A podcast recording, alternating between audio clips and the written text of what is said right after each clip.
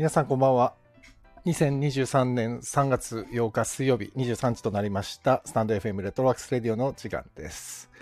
えー、この番組は私演出家中村光平が舞台、映画、音楽などエンターテインメントの話題を中心に日々を持っていること、学びや気づきなどエンタメ以外の情報も微妙に混ぜつつお送りしている番組です。えー、お休みの前にお付き合いいただけたら幸いです。はい。えー、っと前回が鎌倉殿をやったんだっけな、早川さんと。それがいつでしたっけ？おとといつだいつだっけ？先週の月曜日じゃなくて先週の水曜日か。なんかいっしゅうかんまえですね。いっしゅうかんぶりの配信ということですね。多分。あ、そうそうさんがつついたちだから。いやもうさんがつですね。早いですね。急に暖かくなってきて、皆さん花粉症は大丈夫ですか？ひどいもんですよね、今年は花粉が。って言っても僕花粉症じゃないんで、なんとも言えないんですけど、もう妻と娘がまあひどい。ほんとかわいそう。もうすごい、鼻と目がもう大変ですよ。すごいかわいそう。いや、皆さん大丈夫ですか？ねえ。本当にひどいですね。今年はひどいみたいですからね。気をつけてくださいね。気をつけてって言ってもどうにもできないと思うけどね。エヌケーツー さん、こんばんは。自宅さん、こんばんは。ありがとうございます。今日もさんじゅっぷんほどお話しして、終わり、さっと終わりたいと思いますので、どうぞよろしくお願いします。えーと、まあ、今日も別に特になんか話題があるわけじゃないんですけど、今日は何の日ってタイトルにしたんですけど、特にだからといってなんか話そうと思ってるわけじゃないんですけど、ちなみに今日は餃子の日だそうです。知ってました？餃子の日ですって。なんで餃子の日なのか知ってます？今日は餃子の日だっていうので、本当はね、今日は僕が夕飯を作ろうと作る日だったんですけど、なので今日はね、楽しようと思ってパスタにしようと思ってたんですよ。で、今日朝のニュースでね、餃子の日って言ってたから、娘が今日は餃子がいいって朝のニュースを見て言っちゃったもんだから、餃子に変えたんですよ。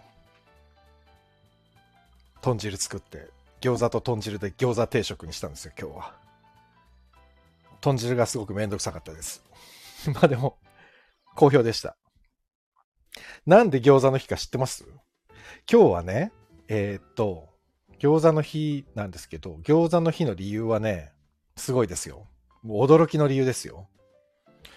えー、日本中で愛されている餃子、みんなで食べてみんなハッピー、これが理由だそうです。どういうことですかどういうことですか？ひどくない？この理由。みんなハッピーのみんなのみとハッピーのはちで、さんがつようかが餃子の日なんですって。そんなこと言ったらみんな何でも餃子の日じゃないか。もう何なんだよこれみんなハッピーで今日は餃子の日。本当か、考えられないですよね。もう信じられなくないですか？この理由。もう餃子好きだから食べたら確かにハッピーなんだけど、ひどい。あ、ね、自宅さんひどいよね。あら、ナオミさん、マオさん、いつの間にこんばんは。あ、小谷さんもありがとうございます。さんがつようかすごいですよ。他にもね、えっと、エスカレーターの日。えー、日本初のエスカレーターが設置、あ、さ、設置された日なんですって、今日。で、エスカレーターの日。あ、マオさん今日誕生日？私の誕生日は餃子の日だったのか。あ、おめでとうございます。あら、マオさん誕生日ですか？うわー、おめでたい。うわー、嬉しい。おめでとうございます。あ、僕も書こう。すごい。そんな時に、こんなところに来てくださって、こんなところっていうのも変だけど。すごいすごい。おめでとうございます。Happy birthday to you.Happy birthday to you.Happy birthday, dear マオさん。Happy birthday to you. うわー、嬉しいですね。おめでとうございます。いや、いいですね。なんだろうね。誕生日って、いいですよね。わかんないけど。ね、昔ね、あの、あ、あ、うちの娘もね、もうすぐ誕生日なんです。あの、ホワイトデーが誕生日なんですよ。でね、そうそう、そうなんですよ。ホワイトデーが誕生日でね、娘の話ちょっとすると、なんかね、誕生日プレゼントが、なんかゲームソフトが欲しいって言われて、このはっさいの誕生日なんですけど、でね、うちあんまりゲームやらないんですよ、娘。買ったはいいものの。や、やらなくて、でもなんかね、学校の友達が、何でしたっけあれ。あつ森。えあつ森あつ森じゃないっけ集まれ動物の森ってあるじゃないですか。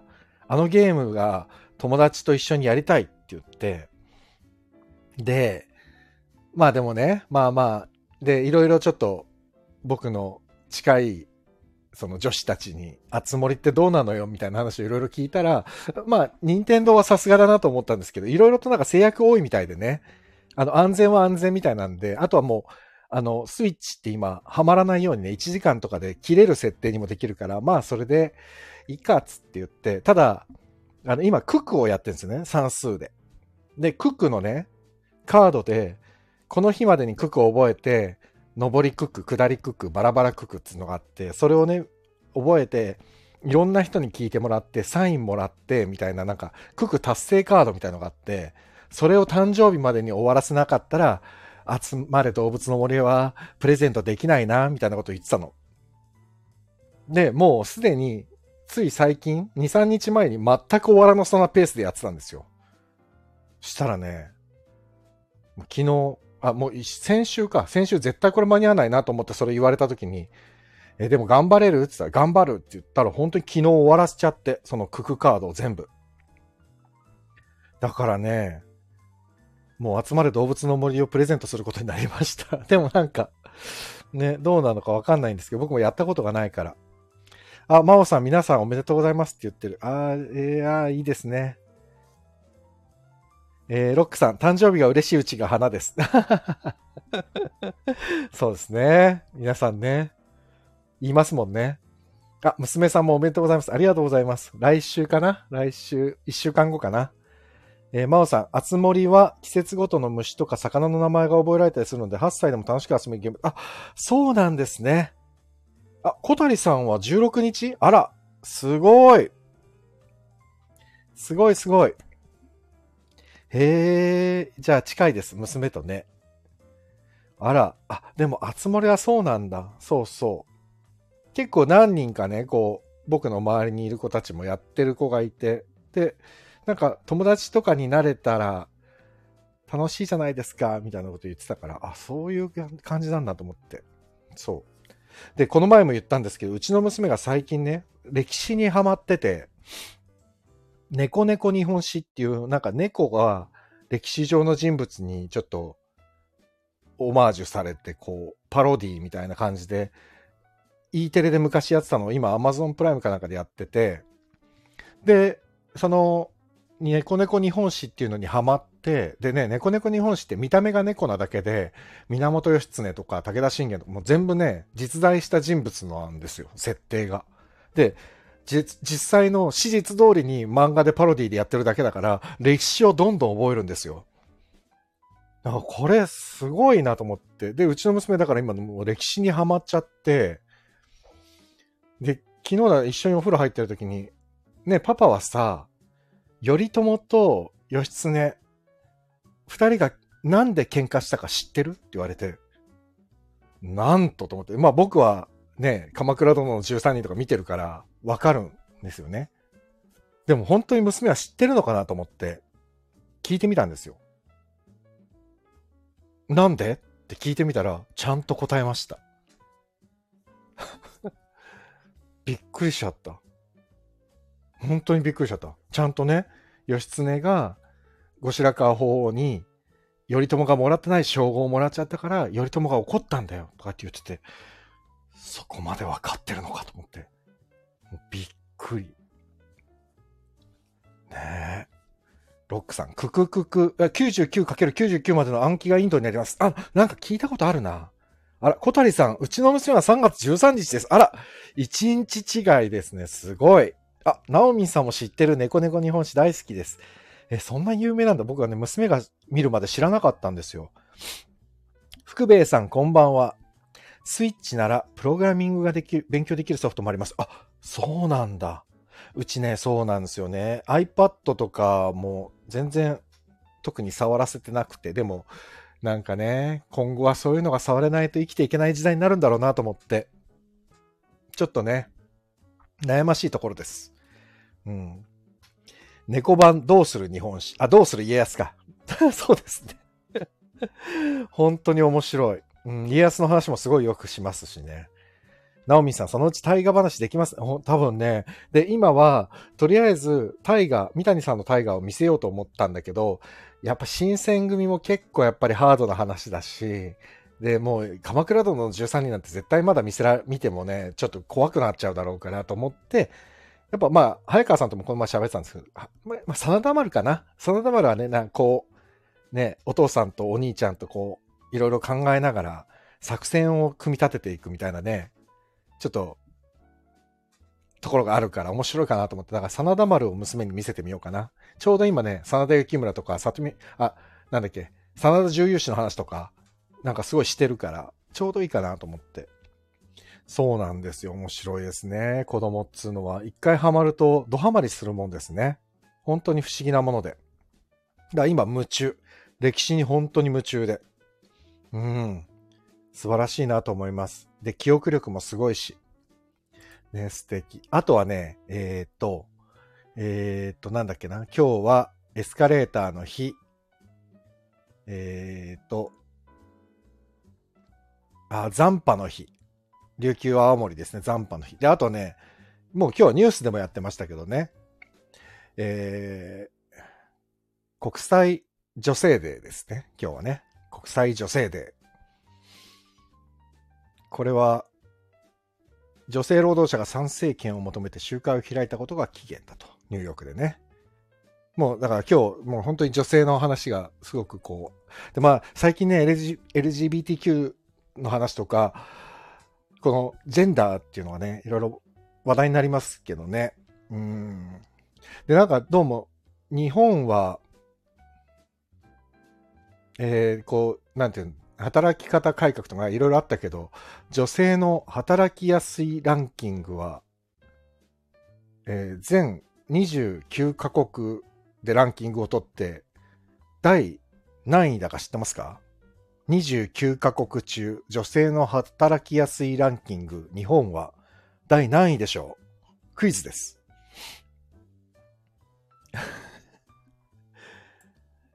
にじゅういちいからにじゅうきゅういまでだとしたら、どこだと思います？誰か答えるまでちょっと僕は先に進まない。あ、ナオミさんにじゅうはち、にじゅう、あ、小谷さんにじゅうきゅうい、マオさんにじゅうななとか、自宅さんにじゅうきゅう、あ、最下位なる。正解はにじゅうはちいだそうです。にじゅうきゅういどこだっけな。にじゅうはちいですって。ワーストにいなんですって、日本は。すごいですね。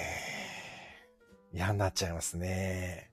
ちなみに、あ、ナオミさん知ってたんじゃないんだ、まぐれなんだ。ちなみにじゃあ、えっと、世界のね、女性管理職比率っていう、管理職に女性が何人ぐらいいるかっていう、こう、ランキング。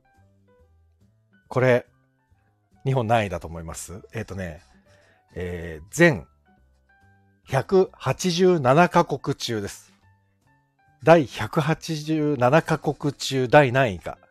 管理職が多い国ランキング。女性のね。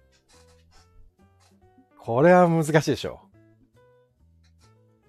ひゃくはちじゅうななかこくあって、日本は、自宅さんひゃくごじゅういとか、お、ナオミさんひゃくはち。あ、福部さんひゃくにじゅうごい。お、これはこんなところか？正解を言います。正解は、マオさんが一番近いひゃくななじゅうなないだそうです。ひゃくななじゅうなないですよ。ひゃくななじゅうなないですよ。女性管理職。えっとね、あ、ロックさん、スウェーデン、ノルウェーあたりがトップかな。いえ。えっとですね、ちなみに、ノルウェーはですね、あ、スウェーデンはさんじゅうごいですね。ノルウェーは、あ、ノルウェーはどこだ？ノルウェー、ノルウェー。ノルウェーはきゅうじゅうはちいです。結構低いですね。いちいは、東郷。東郷です。東郷って、どこですか？ちょっと僕はわかんないな。東郷ってどこ？アフリカ？東郷。東郷。東郷ってわかる方います？東郷。東郷ってどこだ？ちょっと今調べますね、東郷。東郷は、そう、東郷。皆さんやっぱ知らないよね、東郷共和国。えー、ギニア湾に面した西アフリカの国。あ、ガーナの隣ですね。ガーナの隣。ガーナチョコのガーナの隣。やっぱと、でね、いちいが東郷で、約 ななじゅっパーセント が管理職は女性だそうです。で、だいにいがね、ニジェールです。ニジェールもアフリカですね。アフリカの方が女性のあれが広いのかなと、ていうかやっぱりなんだろう、なんですかね。いちいがトーゴ、にいがニジェールで、さんいがヨルダンですね。ヨルダンはね、アフリカではないけれど。なるほどね。先進国だと、先進国と呼ばれる国でトップは、えー、あ、だいにじゅうろくい、ロシアですね。なんだかな。今いろいろと問題になっているロシアが、一応先進国の中ではトップですね。なるほどね。っていうことですよ。もう一個、言っちゃおうかな。では、問題です。女性の議員割合は国別で何位でしょうか？日本は。ひゃくきゅうじゅうさんかこく中。女性議員の多さ。まあ、日本だと衆議院、参議院合わせて。えーアメリカとかだと上院、下院合わせてかなの比率ですね。ひゃくきゅうじゅうい。ジダックさん、ひゃくきゅうじゅうい。小谷さん、ひゃくにじゅうい。福部さん、ひゃくよんじゅうい。なかなか皆さんやっぱりシビアなとこ行きますね。正解は、ひゃくごじゅういです。日本はやっぱり半分より上には絶対絶対に行かない。で、ちなみにですね、衆議院はね、あ、えっと、日本はね、ひゃくごじゅういで、えー、議員はね、じゅうごパーセント だそうです。参議院、衆議院合わせてね。ただ、衆議院だけで行くと、女性の比率は きゅうてんななパーセント。ひゃくきゅうじゅっかこく中ひゃくろくじゅうはちいです。衆院の方が、ランクが低いと。いやー。なんですかね。なんかそう、さっきも言ったけど、ジェンダーの話ってもう、今はね、性別っていうのがもう、関係ないっていうところに、やっぱり世界的に考え方もなってきてるし、ね、あのー、もうね、その、まあ、肉体的なところはもうね、違いはあるにしても、何もこう、差みたいなものはないわけで、だからやっぱり、何ですかね、潜在的に何かあるんですかね。やっぱ管理職がこれだけ男性の方が多いとかさ。あとほら、今日ね、ニュースでも言ってたんだけど、例えば昔のイタリアの画家とか、音楽家とか、みんな男性ばっかりなんですよね。で、あれ、あの時代に女性がいなかったわけじゃないんですって。女性の画家もいたんだけど、社会的に全然フューチャーされなかったっていうのが実際みたいですね。えー、ナオミンさん、ちょうどテレ東の YouTube で、あ、はいはいはい、テレ東 YouTube 僕も登録してます。若手女性政治家が日本で生まれない理由みたいな動画を見てました。あ、あ、あそこね、あのチャンネル面白いですよね。テレ東のね、YouTube チャンネルね、僕も登録してる。ちょいちょい見ちゃいますね、あそこね。なんですかね、これね、でもね、え、あの、浅い、さあ、知識であんまり喋れない話なんであんまり喋んないですけど、でもちょっと気になりますね、ここのね、日本っていう国のこの、なんて言うんだろうな、伸び悩んでる感じとか、まあコロナの話もすごい、コロナもねシビアですよね。来週からマスクを外していいっていう話になってて、でもうんなんかこれもまあニュースとか見てて、こうマスクどうしますかとかって街頭インタビューとかしてても、周りの人に合わせますっていう人がやっぱ多くて、日本人ってやっぱり合わせるっていう人がすごく多いから、で多分僕はねずっとつけちゃうんですよね。もう元々冬になったらずっとつけてる方だったんで、多分変わらずつけ続けちゃうんだろうなって気はしてるんですけど、自分の中では別にね、移りたいとか移したくないとかっていうのももちろんあるんだけど、うんで外ではね完全に僕今外してるんですよ、こうがあの外を歩くときはね。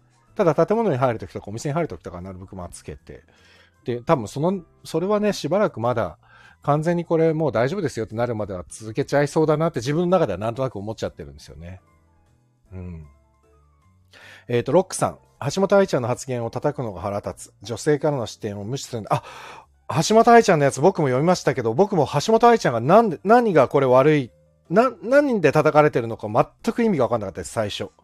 だって言ってることは何も間違ってないというか、うん、な, なんでこれが叩かれるのかっていうのがさっぱり分からなかったですね。うん、本当に、うん。橋本愛ちゃんのは本当にあれは彼女が後で謝罪みたいにしてたんですけど、うーんどうなんだろうな、うんあれは僕は差別でも区別でも何でもないと思いましたね。女性の視点からのしっかりした意見だと思ったから、すごく僕はあれは賛同しましたけどね。うんでもやっぱりその何の問題に関してもね、やっぱりまあ当事者まあ当事者というかもうこの問題とかってもう正直言って全員当事者なんでね、当事者とか当事者じゃないって言って分けるのもどうかと思うんですけど、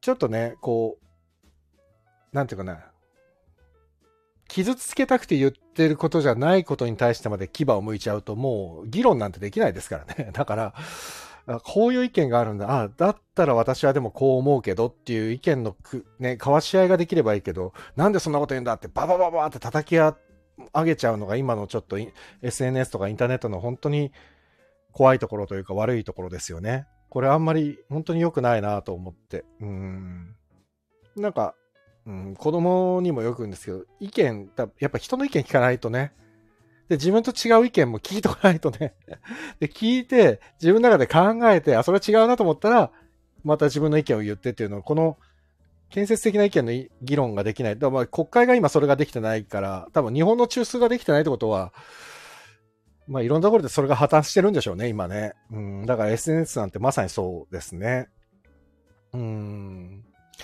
えっ、ー、と、小田井さん、私は仕事上児童と保護者と話すので安心してもらうためにしてますね、マスク。あ、そうですよね。それは間違いないですね。僕もワークショップの時は必ずつけますね。もう絶対つけちゃう。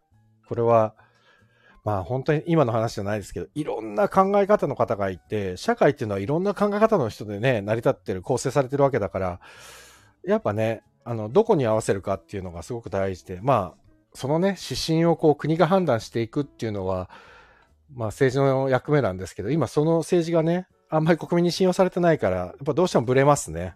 日本中がね、どうしてもブレちゃう。ナオミさん、牙を向いているのは案外当事者ではない部外者だったりするなって思って見ています。もう、うん、もうまず本当にその通りですね。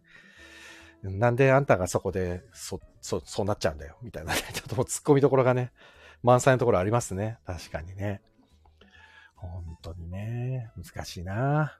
うーんあほうもうにじゅうごふんですね。早いな。国際女性でクイズをやってたからだな。すごいあっという間にあとごふん。うんうん一瞬ですね。明日から、そうだ、ちょっと話題が変わりますけど、ダブリュービーシー が始まります。ワールドベースボールクラシック。明日は中国対日本。でも実は今日、プール A が台北で開かれてる。ね。えー、なんと、キューバが負けるというまさかの展開でね、スタートしたんですよね、ダブリュービーシー。キューバ対オランダでまさかオランダが勝っちゃうっていうね、スタートですよ、今。キューバ負けちゃったんですよ、初戦。知ってました今日。台北でやったやつ。で、今、チャイニーズ台北とパナマがまだ試合中なんですけど、パナマがじゅうにたいにで勝ってるって、もうこれは絶対パナマが勝っちゃう。これはすごいスタートだな。明日中国戦、中国は絶対大丈夫でしょうと思ってると足元すくわれる可能性あるけど、まあ、大谷翔平選手が先発だそうですので、まあ明日は大丈夫だろうと。でも楽しみだな。明日からちょっと楽しい時間がさんしゅうかんぐらい続きますからね。ただ、あれですよ。今回の大会は、えー、っと、準々決勝までしか日本はないのかな？東京ドームはね。それ以降は、アメリカの方に開催地が移るそうですので、深夜の、真夜中の観戦になるってことですね。見られないだろうな。もう僕最、最近ね、じゅうにじ過ぎるともう完全に電源切れちゃうんでね、すぐ寝ちゃう。今日もこれ配信終わったらすぐ寝ちゃうんです、多分。いろんな方から ライン 来ての朝になってね、わ、みんな遅くまで起きてるなと思いながら見てるんですよ。すみれさん、こんばんは。ありがとうございます。もう間もなく終わってしまいます。ロックさん、ジェンダーを考えるとき、メゾンド卑弥呼を進めます。あ、メゾンド卑弥呼見ましたね。あ、でも確かにそうですよね。あれ結構前の映画だけど、うん、でもやっぱりそう、今に始まったことじゃないんですよね。そうそう。うん。さあ、ダブリュービーシー も明日からで、えっと、もう間もなくこの配信も今日は終わりますけれども、えー、あとはね、そう、まあ次、ちょっとさっき エスエヌエス の話が出たんで、もうちょっと話そうかなと思ってることとしてはあれですね、えっと、チャット ジーピーティー なんてね、最近話題になってるんで、ちょっとこの話題になってるやつを次回はおしゃべりしましょうかね。チャット ジーピーティー ね。僕一回やってみたんですよ。その時の話もちょっとしようかな。えー、小谷さん、うちの兄弟当事者なんですよ。あ、あえっと、ジェンダーのお話かな。あ、でもそうですよね。僕ね、大学の時にね、僕が行ってた大学がそういう、なんていうかな、ジェンダーの悩みを抱えてるお友達すごく多くて。うん。僕はね、本当に、だからそういう意味ではね、とっても友達で当事者が多いんでね、そうなんですよね。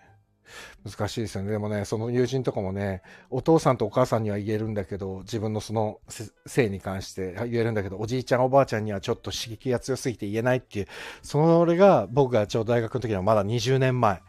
今今だったらね、もうちょっと世間、世間の理解があるからね、もう少し話しやすいのかもしれないけど。うん、そうです、えー。妹で生まれたけど弟で性転換して結婚しました。あ、すごいじゃないですか。でもよかったですね。ちゃんと自分のね、だからこのね、そうそう、そう僕の大学の時の友人もね、そのなんていうんだろうな、なんていうんでしたっけ、えっと性自認が自分は女性だっていう男性だったんだけど、女女男性っていう体の性別なんですけど、中身は女性だっていう性同一性障害っていうのがあってて。もうすごく感性も豊かで、お芝居も一緒にやったりしてたんですけど、うん。だからね、いろんなその考え方だったりの中でね、やっぱり狭間に置かれてしまうからすごい苦しいですよね。だから最近いろんなアンケートとかも、性別っていうところで男性、女性、えー、それ以外とかその他とか、えー、自分の性はどうのとかっていうのが選択肢が増えましたよね。うん。だからもういい傾向だなと思います。だから本当に性別とかっていうのが本当に今社会的にもう関係ないよねっていうところにだんだん行き始めてるのはいい傾向なのかなと思います。まあでもちょっと日本は遅れてますけどね、やっぱりね。えー、すみれさん、大学の同期で一番仲良しだった女友達は卒業後男友達になったけど、みんな変わらず信頼関係あります。うん、素敵です。そういうことですよね。それもう、で、要は性別じゃなくて人と人とのね、関係性ですからね。やっぱり友人関係とか家族もそうだし、友達もそうだし、会社の同僚とかもそうだし、ねえ、個人対個人ですからね。うん。素晴らしいですね。小谷さん、母親の理解が立派だったと思います。いやー、でもそれは本当にそうですね。でも、いや、なんか、そこがね、本当に、なんて言うんだろうな。ね、親ってやっぱり、一番の味方で、いてくれるっていうのがやっぱり子供にとってはね、大きいですからね。ってさんじゅっぷん経っちゃった。終わりましょう。今日はね、もう喋り続けちゃうからね。で、えっと、ちょっとお知らせ。